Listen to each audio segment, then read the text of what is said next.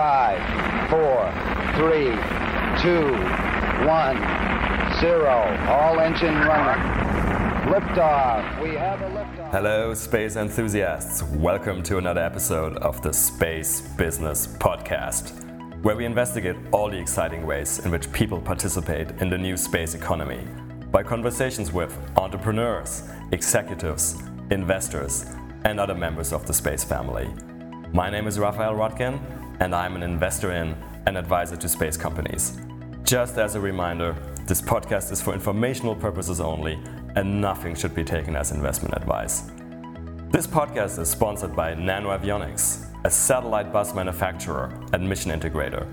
Their satellite technologies enable many space companies worldwide to offer services that improve life here on Earth, such as providing global connectivity, conducting Earth observation for various purposes, or contributing to scientific discoveries.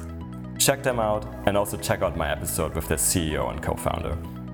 Sadly, I am not a rocket scientist, but I'm an alumnus of the International Space University, or ISU, which is also our partner in this podcast. ISU offers a number of educational programs about space worldwide, ranging from executive courses lasting a few days all the way to a one year master's. Check them out at isunet.edu. So, space robots, just the title already sounds promising, right? If you're thinking R2D2 now, that is actually where the episode starts. But we then move quickly on to talking about the use of robots for satellite servicing, because that is what Rogue Space Systems from New Hampshire is working on. My guest is the CEO and founder, Jeremy Grimmett. It's a fun episode. Enjoy. Welcome, everybody. I'm thrilled to be here today, joined by Jeremy Grimmett from Rogue Space Systems in New Hampshire. Hey, Jeremy, how are you? It's a pleasure to be here, man. So happy we were able to get this together. Yeah, same here. Really excited to talk about Rogue. So, why don't we start off right there, Jeremy? Why don't you give us the short elevator pitch on on Rogue? Well, make it very simple. We're building R2D2, but for real. Uh, R2D2 was an asteroid. One of the opening scenes in Star Wars Episode 1 was R2D2 and his buddies going out onto the wing of a spacecraft trying to fix it while it's flying and getting away from the uh, Trade Federation. And he was able to fix it. And that's that's effectively what we're trying to do. We're trying to build little robots that can go out there and help us uh, fix stuff in space. Yeah, I'm really happy you picked R2D2 as an example there because you know I, I, was waiting for you to see I was waiting for you to say space robots and and you know long-time listeners to my show know that I'm a huge fan of Battlestar Galactica, so I would have thrown okay, whole, okay. I would have thrown the whole Cylon thing at you.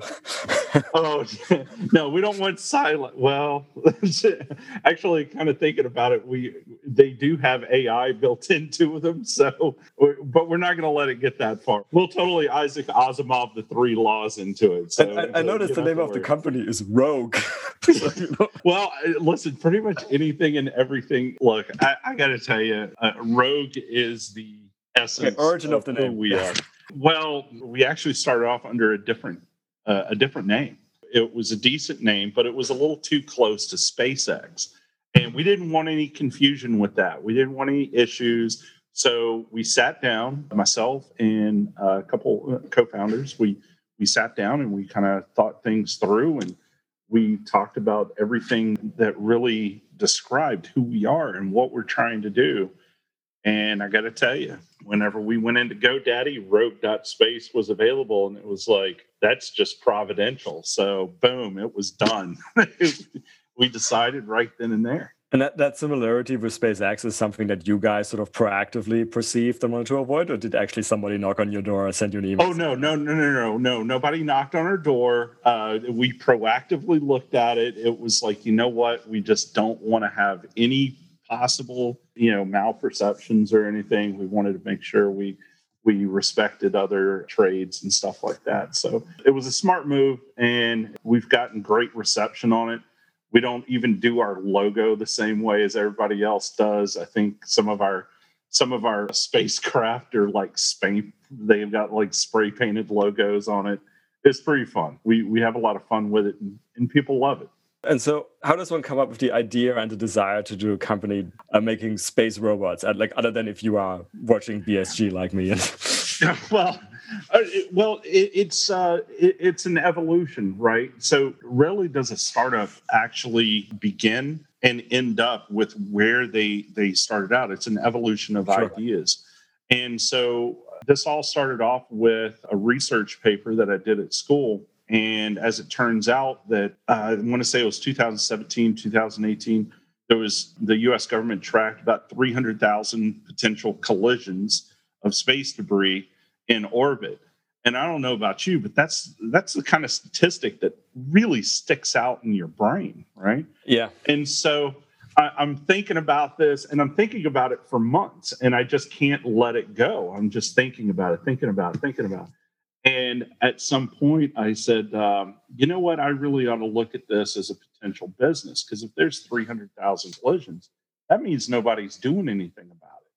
So I uh, I started doing research, and there was another class uh, teaching the new space economy and so I took that under uh, Professor Frank White, and it was an amazing course. Uh, during there, there was the MIT Space Conference on March 15, 2019. I went mm-hmm. there, spent eight hours, talked to venture capitalists, talked to all kinds of different people that were there, figured out what it took to actually get into the space industry, walked out the door, called up my business partner, told him I was done, and I'm starting a space company, and that's it. I that was literally it. March 15th, 2019. Never forget it. Good timing. It's about when I sort of really got into the space industry full time. Oh, really? Myself. That's fantastic. Yeah. That's fantastic. Been flirting for it for a few years, you know, um, and then then like 2019, I was like, no, it's it's like now or never. this industry is happening now. Yeah, it, it's it's uh, whenever you see the acceleration of investment into this sector and understand that most of this, most all the spending that's done in the space economy is non-discretionary funds. I mean, it, it's money that it's got to be spent. Space is not something that's really an option of whether it's not a luxury; it's a necessity. Whenever you understand that there's, I want to say, a 230 some odd billion dollar space economy every single year, and 133 million of that is consumer satellite services and then you've got you know a three billion dollar underserved satellite services market that exists. I mean, it's it's almost idiocy not to pursue it. But as I was saying, uh, Rogue was an evolution of ideas. We were attempting to go after the space debris market. We were attempting to go and do attack that. But as you get into the business planning and as you get into the structure and you start figuring out where is the money? It is not in space debris. We started doing a lot more market research trying to find out where the pain is. And that pain is in satellite services. It's in insurance costs. It's in insurance losses. It's it's in annual revenue losses by these satellite providers, even strategic and defense losses. Those are all real problems that exist out there. And there's precious few, if any, solutions. I mean, that's just the reality of the situation. When you say satellite services, do you mean like the same thing that I usually think of, which is thing that things that comprise, for example, uh, life extension, refueling, and, and, and so forth as well? Sure, and that that that it's kind of like a D or E, all of the above. Yeah, uh, and I think that's kind of what makes us unique is the fact that we're not trying to solve one specific problem. What we're doing is we're providing a suite of capabilities that allow for multi mission application. The solutions we have are dynamic and flexible. You may not need one Orbot for one particular mission, but you could use a combination to accomplish something. And each of them are progressive. So, our, our smallest and most basic Orbot uh, scales up into the much larger uh, Orbot, which is you know heavier robotics and excuse me heavier robotic arms, things of that nature. But it's all an iterative, uh, progressive uh, development of uh, technology uh, that scales, and then it provides a suite of capability rather than Rogue just being this company that focuses just on this one little widget. We provide a suite of capabilities. I like the name you came up with, the, the Orbot. It's a clever, right? You, you just switch two letters. So I, I, guess that must give a lot of problems of like autocorrect. You have to switch off the autocorrect. yeah, I gotta tell you, I gotta, I gotta tell you, every time we type Orbot, the the, the, the damn thing, yeah, it, it's uh, it's an orbital robot. And so we had the attorney go into the USPTO and they went and trademarked every single thing that was to do with space and robots for orbital robots. So yeah. it's an orbital robot. It's an Orbot. Okay, so tell us a little bit more about some of these example. I mean, you mentioned multi-capability. Some of these example use cases of what the Orbots would actually do on a customer uh, spacecraft. Yeah, uh, well, thanks for asking that. So we have uh, we have in development three different Orbots. Uh, you have Laura, you have Charlie, and then you have Fred. Very common names. Laura is inspection and observation. Charlie think laparoscopic surgery in space. And then you have Fred, which is basically your forklift heavy mover. Um, funny side note about Fred. During the course of all of our different interviews and market research and, and things like that, we've had engineers that have had decades of experience ask us is it possible for you to get something out there that could just jiggle something. Swear to God, that was the technical word jiggle. If you just had something out there, you could just jiggle this thing. We think we can like, get it, it back. It doesn't, doesn't, like a computer doesn't work. You bang it on the side. Pretty much, yes. It's basically that concept, right? It's like yeah, it's, it's we, lost, we lost telemetry with our satellite. Just knock it on the side. It, could you travel? You know, could you travel like a couple million kilometers worth of Hohmann transfer so you could go smack this thing around for us?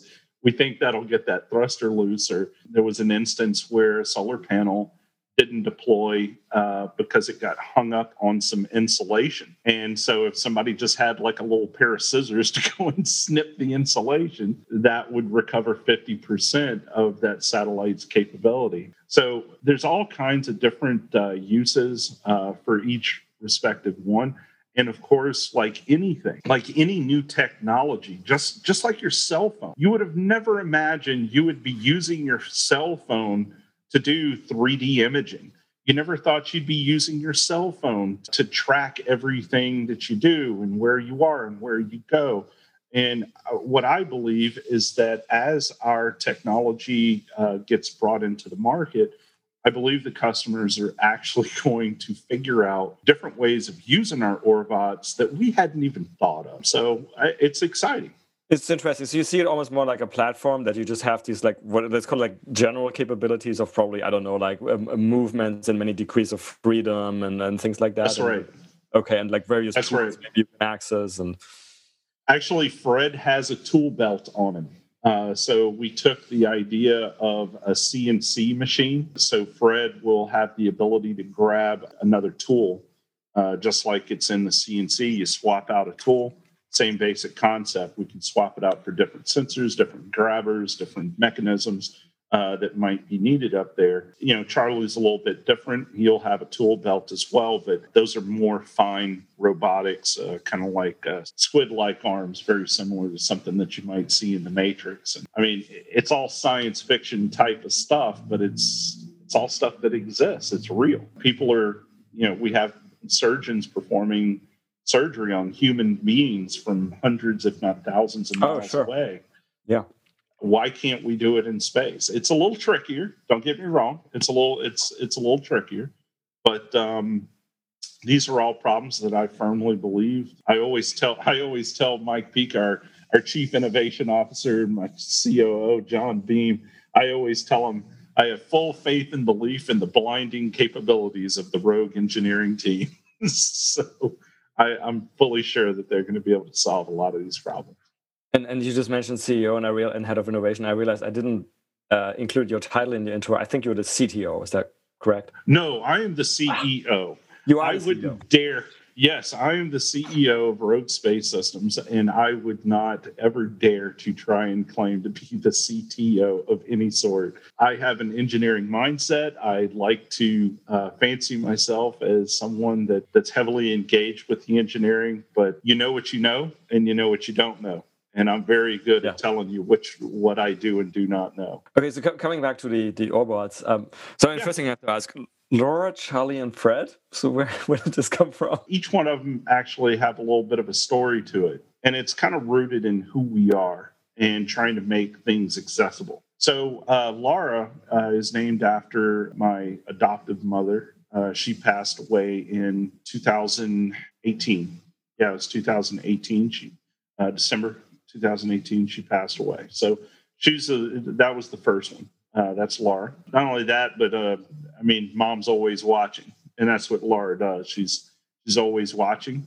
Yeah. Ch- Charlie is uh, named after the father of my COO. His father passed away uh, in 2019, or excuse me, 2020. And then Fred is our chief innovation officer, my other co founder. His uh, father in law passed away, uh, and his name was Fred. So we've tried to humanize the Orbots. Uh, we gave them these names because they were they were common names and they personalized them and I wanted people to feel like they were accessible and they had traits of these people that were important to us, which is one of our mantras. We want to we want to give everyone everyone an opportunity to join us in this adventure and that that's one reason we do things the way we do them at Rogue. That's, that's probably not a bad strategy. I mean, I, I think if they had given this the, the Cylons and BSG some like like nice nice normal names, it would have been less scary. Or for that, it's probably something like Boston Dynamics should do as well. They should give like you know cute names to their robots. it, it may not it may not be a bad idea, but then again, you know, you got Space Odyssey and HAL, so yeah, fair enough. that guy fair was enough. a jerk. and so um, you were talking about sort of remote surgery, which is obviously okay. So you use you basically use robotics uh, robotics at uh, one end, right, and on the other end you still mm-hmm. have the, the human basically going through completely controlling the robot to a degree, yeah. And then and then, but before when we were talking about all of this BSG stuff, we already mentioned or you mentioned autonomy and AI. So what is yeah. the mix here that works in space? Obviously, we have a I guess in low Earth orbit the latency isn't that great, but still there's some latency. How much do you how much can you do autonomously or should you do autonomously and how much should or could a human be involved in guiding these robots? So our first priority, our highest priority at Rogue Space Systems is safety. Uh, that's the A number one thing. Safety for the Orbot and safety for our customer system. So that has been the AI that we've put first and foremost, which is part of the ASOP suite. AI enabled sensory observation platform, ASOP. There's two things that ASOP does. One, it makes sure that it operates in a safe manner. It's monitoring all of the sensors uh, for anomalies. We even have the ability to listen to another satellite, even though you don't have sound in space. We can actually listen to another satellite. So if you hear a bang, that's probably not a good thing, and you probably want to back away. It's also monitoring for debris and objects that inside of its operating environment. Mm-hmm. Uh, so it's got the intelligence to back off. Also, we're using AI to assist us in the noisy and the difficult communication environment that we're in. Uh, so if a if something is running or an operator is trying to manipulate something, the AI can help complete or back off of the handling of that instrument in a safe way while they're performing those tasks. There's a lot that uh, we're doing, especially on the communication side, to help with AI being able to make these make some safe decisions uh, for us because of that communication delay where those split seconds actually uh, count. So whenever we were operating safety is the chief primary concern and that's really what the priority of our ai is is to make sure things operate safely.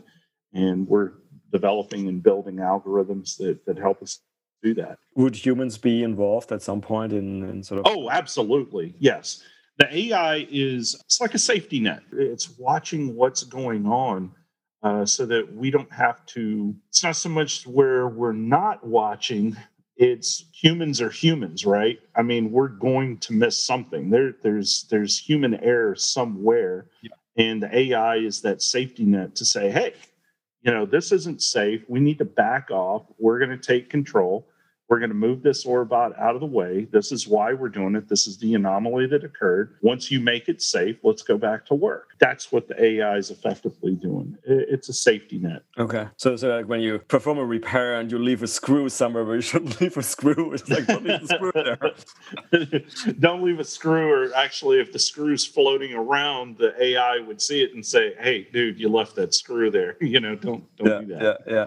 Okay, so that's probably a stupid question, but so how does the Orbot get to the customer spacecraft? Out of all the challenges that that we have looked at with robotic with robot servicing and orbital services in general, propulsion is probably it's probably the biggest issue. So what we did was we hired an absolutely brilliant plasma physicist to help us uh, design an engine that works the way that we need it to work. The reason we're doing that is because uh, to, to perform these services, you need it's not that you need a lot of propulsion. What you need is you need very efficient propulsion. And the only way to really get that level of efficiency is to go electric. The existing technologies are just simply, they're not where we need them to be as far as an off the shelf solution.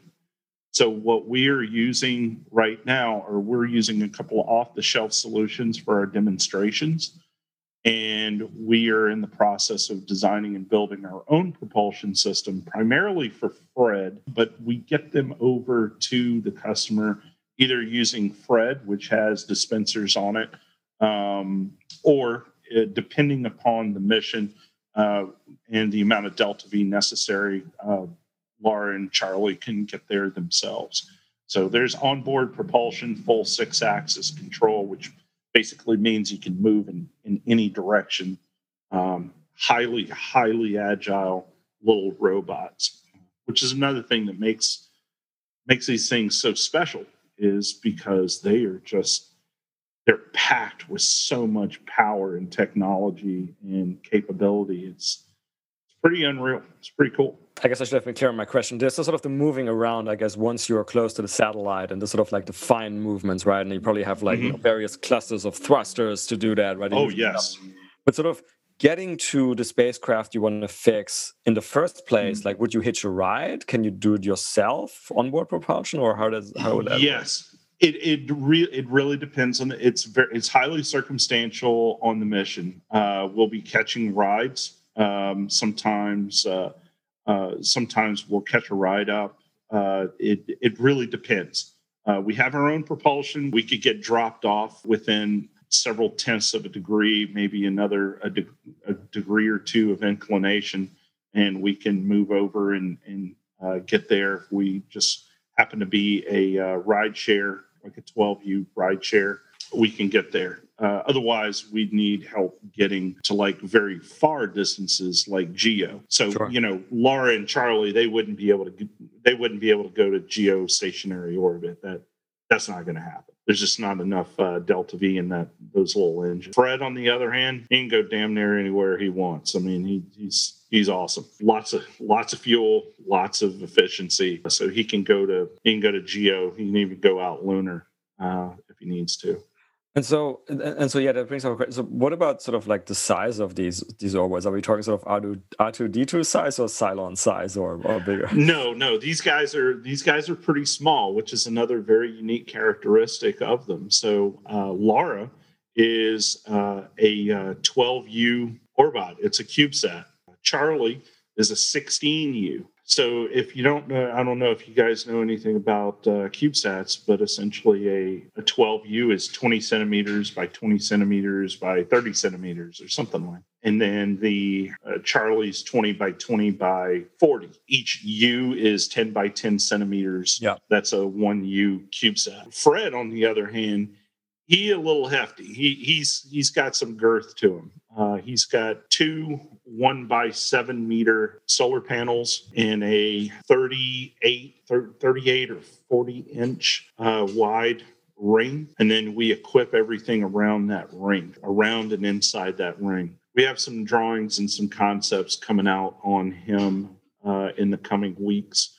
Uh, but we have a proposal for him that we're getting out that we want to see have the potential customers see them before we actually put them out because he, he's he's pretty cool. He's pretty cool looking cat. Yeah, I, I really look forward to, to, seeing that. I'm sure you can do some like cool things with design and uh, design features there. yeah, we have a pretty amazing guy. We we uh, Kevin Carrico uh, is one of our uh, design engineers. Between him and uh, and Mike Pika, those guys are just they're unreal. They they come up with some really great engineering, some great concepts. Yeah, and then so how does it work sort of the you know when a customer basically uses the service what i mean by that is is it sort of like uh, in response to a specific incident like you know you'd send up an Orbot or is it sort of like some Orbots may actually ultimately hang out in space because something happens all the time somewhere in leo or uh, how do you envision that yeah it's it's all about customer demand and the business model is set up to where uh, we've got a couple of different ways that we can provide those services. Uh, you got on demand service you have a subscription service and of course you've got your you know your one-off dedicated missions where we would go and babysit the deployment of a of a much larger asset to to support and assist in case something were to happen uh, where we kind of stand off. There's there's all sorts of ways that we've come up with uh, to try and help uh, satellite providers and provide these services. Uh, but we're pretty flexible on on how they get delivered. Uh, one thing that we're we're not doing is we're not really selling the Orbots uh, because what we do, if you look at Rogue, we are a services organization. We, we deliver service. We focus very hard on developing, designing, engineering the technologies that allow us to deliver those services. We're not worried about manufacturing. We have a wonderful partner, Nano Avionics, who I'm sure you know. The sponsor of this think, podcast, so yes. Oh, really? I didn't even realize. I did. I had. No, I, I honestly had no idea. But Nano Avionics is is they've really been amazing. We've been working with them for just over a year. Uh, their CEO Brent Abbott and I. I, I don't know what it was. He and I just we just hit it off uh, for Nano Avionics US, and he and I just hit it off. And it's uh, him and the team at Nano have really grasped the concept of what we're trying to accomplish here. Because the way that we design and the way that we're putting this, uh, putting our systems together, is kind of contrary to the way it's normally done. The way it's normally done is you know exactly where you're going, exactly what you're doing, exactly. I mean, just you have all these very specific parameters. We don't have a lot of that. We don't know where we're going. We don't know what we're doing. We don't know how long we got to be. So many things that we don't know. So we have to design the system from a very ubiquitous, very utilitarian type of manner. And Nano was the uh, group that actually grasped that concept. Pretty excited and happy to be working with those guys. So, so, coming back, sort of like you know, when when you will be doing this at scale, like what is your best guess? What will be sort of the most frequent use case, other than the the jiggling, banging on the side?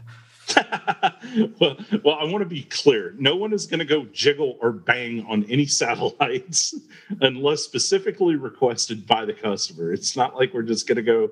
You know that that's not something you do in space. That's a very bad thing you don't go anywhere that uh, you don't go anywhere near someone's stuff without very very clear parameters and permission. Uh, so that's number one. Number two i want to say that by 2025 we're looking to have maybe 40 45 uh, 40 to 50 assets on uh, orbit uh, out in and around geostationary. Uh, that's really where we're targeting uh, most of our our services is out at geostationary. That's where the most value is. Yeah. So that that's that's kind of what it's going to look like uh, going forward in the next few years. So then you could like make any sort of repairs on those big geo, big expensive geo satellites. It's not just about doing in situ repair. Okay, we're designing our systems to be able to tow back as well. Okay. So part of our development roadmap is swarm and cooperation between the Orbots, where it could be a group of Freds that link up together to bring an asset back uh, into uh, low Earth orbit to allow commercial astronauts to do those repairs. Axiom Space, uh, NanoRacks, they're all making fantastic uh, progress on the commercial space station side. So by the time our capabilities are there, we believe that there's going to be a garage for us to bring some assets back uh, to get worked on. I think that uh, whenever you look at the overall landscape and you look at the use cases, benefits that there are to the customer, they're saving tens of millions, if not hundreds of millions of dollars by us bringing it to the garage and uh, carting it back out as opposed to uh, just simply leaving it there and letting it die and replacing it, waiting three, five, seven years to, to get a new one up there there's all kinds of possibilities. Uh, again, I, am really excited to see how the customer and how the market starts driving the use of our systems. Um, that's what I'm really excited to see because the world's a very creative place, and the customer and the market have a great uh, have a great uh, great imagination. So I'm positive that there's going to be a lot that we're going to be able to do with cooperation from the market. But but when when are you going to have the first one of those? Any of the three in, in space? You think? It's funny you should say that. Um, we are right now. We are tracking for June 2022. Uh, okay. Uh, June June 2022. We're looking to put our first demo flight up. That's the way it looks right now. We were actually just offered another ride in May of 2022, but I don't think we're taking that one uh, at least we're not seeing justification or capability to get there May, but uh, June. And there's a few reasons. Uh, the May launch is out to uh, Geo, and I don't think we're going to go to Geo yet. Uh, we want to go and do our demo uh, right here in Leo, and we'll we'll shake it out, test our AI, t- test a lot of our our sensor arrays, we'll probably be following on in a few months after that with a couple more demos. I think Fred's going to be out there. Uh, in, I think Fred's actually going to get out there before Charlie. I think Fred's going to be out there in 2022, first quarter 20, excuse me, first quarter 2023. And I think Charlie is uh, he's going to probably be out there late 2023, early 2024. It all depends on funding. It all depends on demand because yeah. we're trying to let the market drive what we do. And right now, the big push has been uh, LARA and Fred. Those are the two big ones we've been getting asked for. And when you say you're getting asked for, are you having these conversations with, for example, geo operators um, already? Look, it's it's been nuts. The con- it, in the past, I got to tell you, in the past month, we've gotten so our pipeline has just it's literally just blown up if you'd asked me a year ago, the, the pipeline that we got right now, we've had requests. So far, we fielded two requests for lunar, three requests for geo. Uh, these are all transport using Fred, and then a couple of Leo uh, missions for uh, for Charlie. It's me for uh, LARA. Our pipeline is quickly filling up. Our conversations are proceeding very quickly. Again, no one's happier or more surprised about it as to the to the rapid pace it's uh, progressing. Nobody's more pleased than I am, believe you me. Yeah, it's it's very exciting, very very exciting. Yes, let me ask you a probably difficult question. Um, so so ultimately, the, the types of services you're going to be offering with, with with LARA, Charlie, and Fred, how much would they cost? I know it's going to depend on the service and where, and it's going to depend on the service. It's going to really really depend. Um, it's a, that, that unfortunately that's not a question I'd really want to uh, try and uh, say right now, simply because it really depends on the market. We had, um, I, what I will tell you is this we've had conversations with insurance providers, especially insurance providers, where their savings are tens of millions of dollars just simply by going to look at an asset, something that they don't have the ability to do today. And understanding what happened, or if there was a meteoroid strike, or any number of things. But the value of each of those missions there's a there's a very large cost benefit to each one. Uh, and the costs it, whenever you look at uh, a launch that might cost 85 100 million dollars you know you could pay a, a, small percentage of that to get a LARA to go up and babysit that asset. It's it's almost like a small insurance policy in itself. I mean, you could actually even structure it that way, right? You could have sort of like mm-hmm. people buy sort of like a LARA, Charlie, whatever insurance just in case they need it, and so like everybody pays a little bit, but in case you need like you know Fred, uh, because of your insurance policy, so to say, Fred can come along. Yeah, that's it. And, you know, we're working with uh, several very, very large insurance providers uh, to, uh, to try and help provide those incentives because uh, space insurance has really taken it in the teeth in the past several years. Yeah. Uh, so we're, we're trying to support and help with that. Um, there, there's benefits all the way around for everyone. Whenever you start talking about robotic services and, and assistance, it, it's uh, there's huge benefits, uh, monetary and in, with respect to space policy, space debris, and sustainability as a whole. Yeah, yeah, yeah. But I think what you said at the beginning of the conversation it strikes me as very true that you you have to find the parts of the market where you can make money at least initially. I mean, we could go on hours about the whole space debris thing, right? But you know, at least at the moment, it's just so unclear to many people who who will pay for it. Why? It's just as you know, like you know, well, perfect. I can boil the, um, if you tragedy want, of the commons. Yeah, and if you listen, if you want, I can boil space debris down for you. There ain't no money in it. Okay, and listen, I'm an altruistic guy. Okay, I, I'm a big believer in community. I'm a huge believer in uh, cooperation. Uh, Rogue is active in our community right here in New Hampshire. We're trying to help educate kids. We're trying to put space programs into the schools here.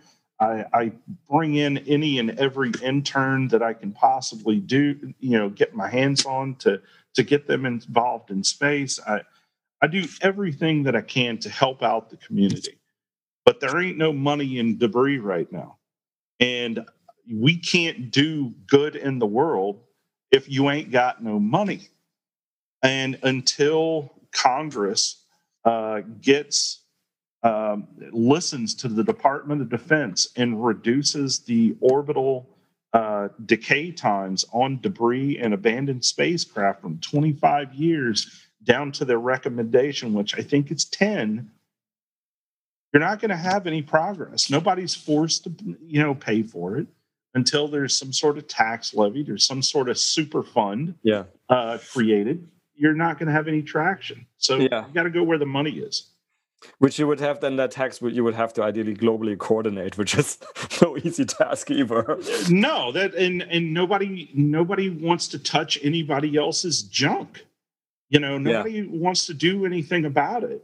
I mean, then you get into national security issues and yep. and it's it's a mess. I think the European Space Agency director had said, "Imagine if we had left every single ship that's ever been built just to float out there on the ocean. Imagine what the ocean would look like. That's exact, and that's exactly what we're doing in space right yeah, now. Yeah, but but you're right. But if there if that was the case, and there was some you know defunct uh, U.S. aircraft carrier floating around, like yeah, nobody would touch it.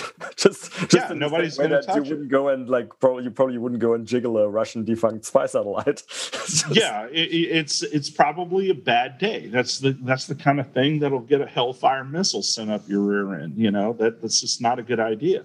Um, but what we're doing is we're attacking debris uh, from a different way. So we we're coming about satellite services is basically a proactive uh, debris mitigation strategy. Yep. That's effectively what it is. Sure. We're trying to prevent more debris by fixing the stuff that's out there or reclaiming assets that maybe just didn't power on. Um, there's all kinds of things that we can do out there. Um, but debris is just simply not a money maker right this second. There's been a couple of articles. The uh, there's a couple of Space Force generals that have come out and said, "Hey, we need to do something about this." And it looks like money may start coming through. But until that happens, I mean, there's just no money in it. But Rogue is prepared. Uh, yes. We have the yes. technology. We have some gadgets that we've come up with that are really cool to go and deal with that. But right now, we're focused on on uh, orbital services transport. Yeah, and then again, I, I, think you're right. On the other hand, I also hope it's not going to take some catastrophic event with debris to to wake everybody up. But again, we could go on for hours about that. But I just realized, talking about debris and everything, I, I forgot to ask you one thing on the te- on the technology side. So for all of this stuff, if it's debris removal or other types of servicing life extension, the other thing you need is um, basically like uh, RPO, and for non-technical listeners, is rendezvous and proximity operations. Sort of just the, the, the ability to get close to something and use like like yes. sensors with a light or optical to make sure you yes. don't smash into the thing, but you approach it in an or like a coordinated way. Yes. you guys, it's actually something that all of the satellite servicing guys uh, need. Uh, right now, I seem to have the situation where pretty much everybody's trying to do it in house. Um, uh, that doesn't Well, seem to be an we- off-the-shelf solution. What are you guys doing? We've done it in house. We have our own proximity AI. Ours is ready to fly. Actually, we're we're ready to go. Um, our AI is currently running inside of STK Systems Toolkit. Uh, so uh, yeah, our AI is uh, ready to go. Um, but that's what we're doing from proximity from proximity operations. That's all part of ASOP. That's part of that safety algorithm. Um, is to be able to conduct uh, and operate in a very close, up close and personal fashion. Um, so yeah, uh, yeah, we did it in house. Uh, it works. It works beautifully, and um, we're looking forward to getting on orbit next year to to test it out. And then the, the actual robotics parts is, is also something you guys have developed in house. Yes, to a large degree. So um, what again? What I what I what I said before uh, holds true. We focus on the technologies that enable us to focus on delivering the services. So we're not worried about building our own, you know, reaction wheels. Sure. We get that from Nano. We don't want to worry about building our own flight computer. Uh, again, Nano.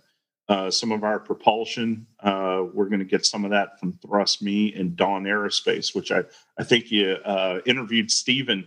Yeah, uh, we had few Stefan on like a few months ago. Yes. Yeah, Stefan. Yeah, Stefan's awesome, man. That dude, he's brilliant. That dude's he's quite brilliant. Uh, so between Dawn Aerospace, ThrustMe, Nano, uh, and then of course our mission planning partners, SEE uh, and uh, SPI. What Rogue's job is to do is to build a community of partners and community of investors and supporters that allow us to go on this journey and succeed together. Um, and uh, building this spacecraft is is a result of that.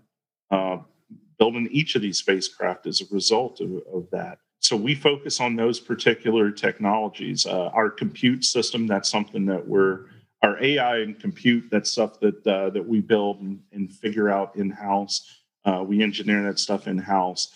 Uh, computer vision, that's stuff that we do in house. Our some of our sensors, that's in house but the uh, kind of stock stuff uh, that uh, NanoAvionics guidance stuff like that that's all stuff that we outsource. Now we're probably end up it's probably going to end up in a different footprint uh, so it's probably going to be the exact same chips exact same stuff but maybe in a different footprint uh, to meet with our volume matrix and the way that we want it to operate but uh, overall, we focus specifically on the technologies that need the service, robot arms, things like that. We're looking at a couple of people for robot arms. We that decision hasn't been made yet. We, we're we're still debating that internally. And I, I can think of some of the names you might be looking at there. In terms of the sort of like AI and space and sort of again for autonomous operations, because I mean, because of again latency and sort of high rel- relative speeds and everything, I, I assume all of these calculations are basically done on the edge. So you have to have appropriate hardware on board. And is these days, is there sort of like good uh, space grade uh, computational hardware? Because once upon a time, uh, it was all No. sort of like the space grade computers were sort of like 10 generations behind the terrestrial computers, right? No, I can sit here and I can tell you unequivocally there's no no, there ain't no good computers out there for space. I mean, there might be some, but um, in order to do AI, no, that's not out there. And then you got the whole power and cooling problems, which we're we've got some proprietary stuff that we're doing for cooling. Uh, we're looking at some different methodologies for cooling. There's a whole set of challenges that space provides uh, a human to push themselves intellectually. I think that's why it's such an addictive frontier. It's because there's always another problem. You're, you're Yeah. never going to solve every single problem, but it's a hell of a lot of fun to try. Yeah, um, yeah, yeah. It never stops. So let's talk about a common problem for a problem challenge for startups. Uh, the the funding side of things. How, how oh, are you funding the company? Uh, listen, man. If my wife knew how much money I've spent on this company, she she'd divorce me. but we have been very blessed with a friends and family round. I, have supported it out of myself and my uh, my partner for my other business. We've we've we've been doing okay in that regard. But yes, it is challenging especially whenever you're not located in the mix, in the throes of an area that is all space. You know, uh, we're not in California. We're in the middle of New Hampshire. We have great, we have phenomenal access to brilliant minds out of Boston, MIT, Tufts, yeah. uh, Brown, Boston University. I mean, we have access to brilliant, brilliant people, but this is not known to be a space hub. Uh, so whenever you're trying to operate a space company out of New Hampshire, it's it's it gets a little interesting. So what we've done, per the Rogue name, we've gone a different route, and we kicked off a crowdfunding campaign on TrueCrowd, uh, T R U C R O W D dot com. TrueCrowd. We've raised about sixty some thousand dollars in there. It's uh, we've not really pushed it very hard. We've not done a lot of uh, advertising. We're going to be doing a very big marketing push starting over the next week or two, actually. Uh, yeah. Uh, so this is kind of perfect timing. But that's another reason why we decided to do it like that is because while there's a lot of money in space, one of the v, the VCs and such, they ask one of the first questions they ask you is, do you have a contract? Well, no, we don't have a contract yet. Vis-a-vis startup, this is seed capital. If we had to we had a contract. I'd go down the street to the bank, grab a line of credit, and we'd be on our way. Yeah. That's why we need the seed capital. Um, so, what we believe is we think we've got substantial traction. We've got a wonderful, brilliant team of people. And we said, you know what? Let's go and do this kind of the opposite way. Why don't we go see if the people want to join us on this adventure? And let's see if we can give other people the opportunity to invest in a space company that would have invested in a SpaceX, uh, you know, 15, 20 years ago. Uh, yeah. Give them an opportunity to invest in a Virgin Orbit or, or some, uh, give them an opportunity to participate in space, join our community, and succeed with us because we want to make it accessible to everyone. We want to want to give everyone an opportunity to get involved and be part of this this really fascinating moment in human history. I, am very excited that Rogue is is a part of that, and I think uh, crowdfunding is definitely a a great mechanism uh, to do so. I think eventually we'll probably end up uh, getting some deals with VCs or major seed capital groups, family offices, stuff like that. All of which we're talking to and we have conversations with. But uh, we really wanted to try to get the people involved.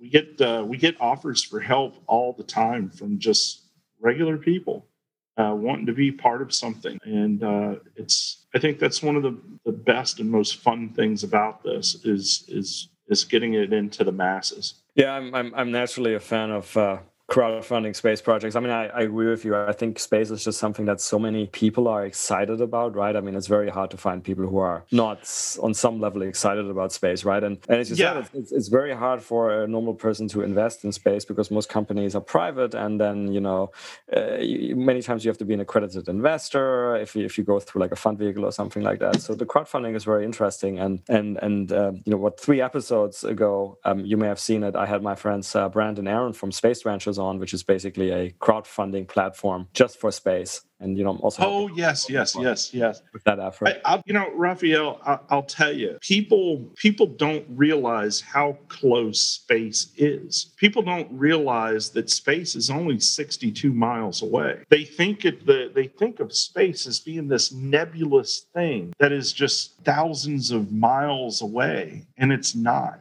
It's literally it's it's 62 miles over your head and you're in space. I'm closer to space than I am Boston right now. Okay. So once you you help people understand how close they are to something, it becomes more real to them. It becomes part of their life. And they it becomes part of of their their day. And they realize hey i'm part of something that is that we can get to and we can all aspire to to be part of. Uh, i like that idea.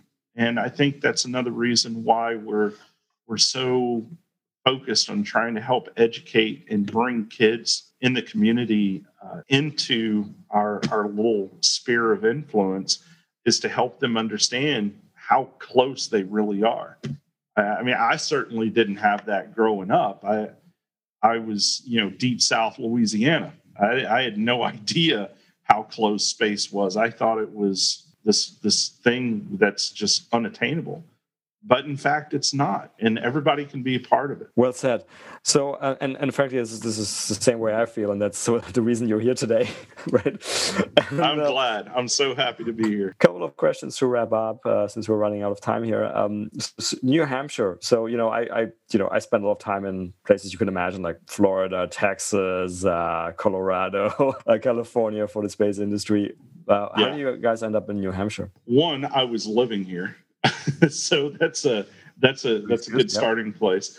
Yeah. Uh, so I moved to I moved to New Hampshire from Louisiana, and um, I started a company here. Was successful with that, and uh, I started going to school. And um, we set I started setting up the company, and I said to myself, you know, I really ought to think about doing this in in Boston or doing this out in California or Texas and I just got to thinking about it. it's like, well, why not New Hampshire? Why why not here? I mean, we have access to 250, 300 schools within 100 miles of here. Some of the most brilliant people on the face of the planet are, are located right here in the Northeast. In the world today, why do we have to be in those places? And we don't. If anything, if there's anything that Rogue has taught me, you could be in your mom's basement and start a, a, a, space company. You don't have to be in those locations. Not only that, but the uh, the rent is like super cheap here which is amazing.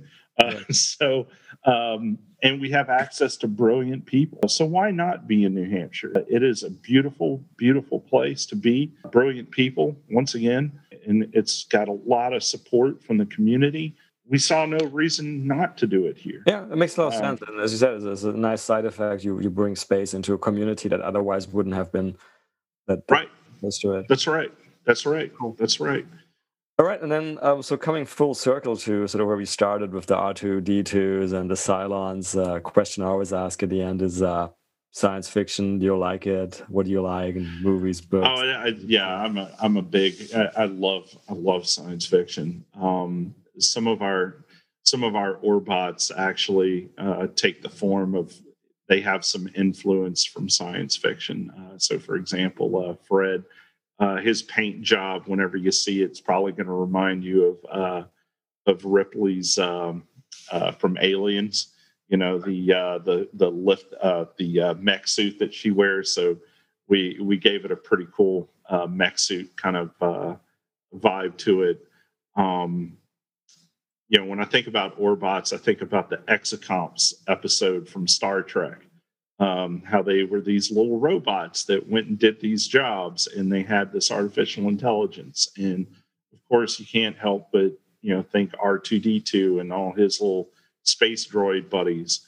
Um, i think it, has been proven time and time again uh, science, fic- science fiction feeds uh, innovation uh, because uh, without that without that without that inspiration without that imagination and that sense of wonder. Kids all over the world, people all over the world think, what would it take to actually make that possible? Those dreams become reality. Everything from the flip phone, Motorola flip phone, and the tricorder to what we're talking about today, which are Orbots and R2D2s and exocomps. Um, I love science fiction, and my kids love science fiction, and it's a great it's a great time uh, to be alive and in this industry. And I'm just really proud to be have a little part of it. Well, well said, and I can't wait again to to see some of those those Orbots uh, in physical form and with the paint. No, me too, man. It's it's a lot of fun. It's going to be a lot of fun. Cool. Well, good luck with all of that, Jeremy, and uh, thanks for thanks for being my guest today. And uh, yeah, hopefully speak sometime soon. Hey, well, thank you so much for having me. Well, that's it for and, another uh, nominal episode of the. Space Business So thank Podcast. You so much. If you like this podcast, please consider giving it a five star rating on your favorite podcast platform, such as iTunes.